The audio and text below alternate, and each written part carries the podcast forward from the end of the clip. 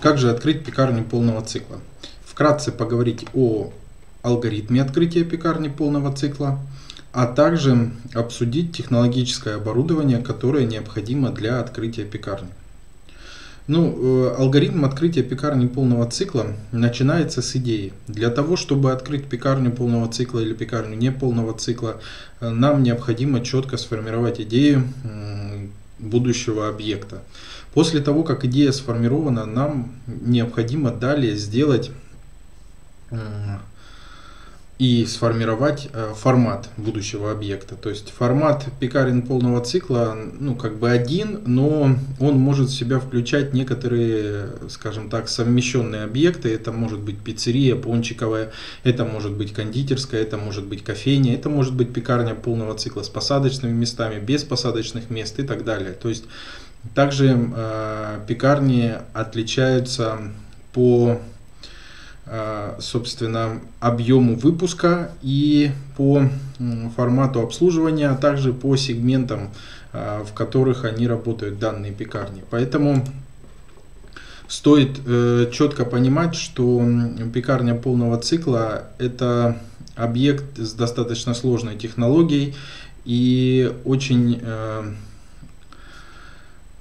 не, ну, как бы, с серьезным подходом к открытию. Для того, чтобы открыть пекарню полного цикла, после того, как э, уже формат выбран и четко сформирована э, идея, а также понятен э, клиент, который будет, собственно, покупать э, в данной пекарне изделия, а, мы можем уже сформировать ассортиментную матрицу. Ассортиментная матрица формируется в, несколько, ну, в нескольких вариантах а, формирования. То есть может быть э, сформирована по принципу общих рыночных тенденций, да, которые сейчас есть текущие на рынке, и а, мы можем сформировать ее самостоятельно, либо с привлечением специалиста, а также э, можно сформировать ассортиментную матрицу по Э, формату с, ну, сравнивания с конкурентами. То есть, если есть в регионе какие-либо конкуренты, которые похожи на ваш объект или как-либо хотя бы пересекаются с вашим объектом, то вы можете провести исследование данных конкурентов и четко э, понять, что они производят, по какой цене производят и так далее. То есть это разные подходы к формированию ассортиментной матрицы, можно совмещать их, можно применять какой-либо из них. После того, как ассортиментная матрица сформирована, нам необходимо сформировать технологические карты и калькуляционные карты. Вот э, после формирования технологических карт мы можем уже четко понимать, как будет производиться наше изделие, и, соответственно, мы понимаем, какое технологическое оборудование и инвентарь нам необходимо для открытия нашего объекта. Э, для того, чтобы правильно сформировать технологич... список технологического оборудования и инвентаря для открытия пекарни полного цикла, нам необходимо весь технологический процесс разбить на этапы. Ну, в эти этапы все прописаны в технологии приготовления тех или иных изделий. Обычно а, этап приготовления хлебобулочных изделий делятся на следующие. Это хранение ингредиентов, подготовка ингредиентов, это а, замес непосредственно, где замешиваются все теста. Это формовка, ферментация и варианты разные ферментации бывают. Бывает в условиях цеха, бывает в холоде. Да, после формовки у нас, э, э, после ферментации у нас также есть процесс, например, э, окончательной расстойки. Здесь уже зависит от изделия, и условия окончательной расстойки также зависят от изделий. А после этого идет выпечка и остывание. Вот это основные технологические процессы, которые присутствуют в пекарне полного цикла. Также у нас есть такие как бы сопутствующие процессы, но для некоторых пекарен это все-таки даже основные процессы. Это приготовление начинок.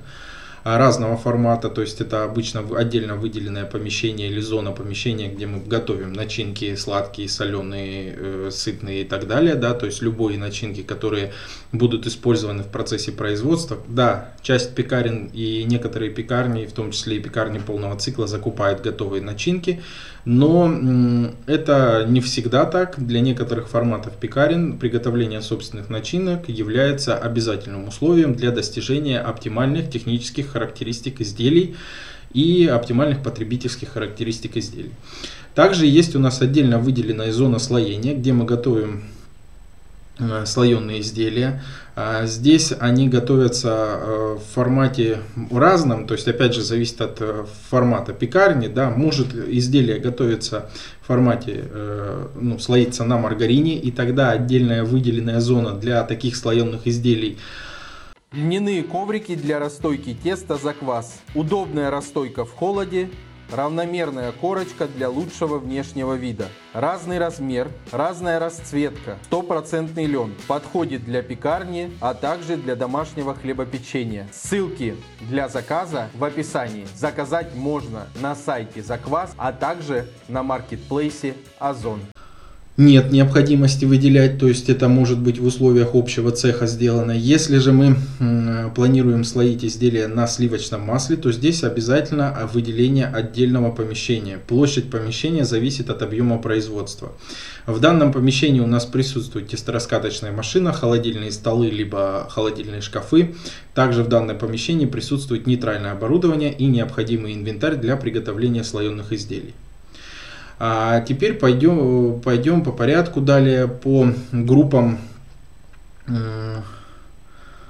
а, изделий, которые, которые непосредственно а, Далее мы пойдем, прошу прощения, далее мы пойдем по списку, по технологическим э, этапам. И первый технологический этап это подбор ингредиентов подбор ингредиентов. И первый технологический этап это у нас подготовка ингредиентов. Подготовка ингредиентов начинается э, с их растаивания. А, а, растаривание представляет себя процесс, когда мы избавляем ингредиенты от транспортной упаковки. Соответственно, в этом месте, как правило, должна у нас быть моечная раковина или ванна, должны присутствовать подтоварники и стеллажи. То есть это небольшая, как правило, зона пекарен, э, в пекарне, которая, э, как правило, занимает немного места, но является одной из самых важных, так как э, дальше этой зоны ингредиенты, которые поставляются в транспортной упаковке, не попадают в пекарню. После того, как мы растарили наши ингредиенты, а при необходимости некоторые, э, упаковку некоторых ингредиентов мы помыли да, под проточной водой, обработали, дезинфицировали, после этого она попадает на склад. А, ингредиенты на складе хранятся в разных форматах. Э, бывает в упаковке потребительской, да, бывает ингредиенты хранятся в внутренней производственной таре. Здесь уже зависит от ингредиентов, от их объема и вообще от формата поставок, от многих факторов.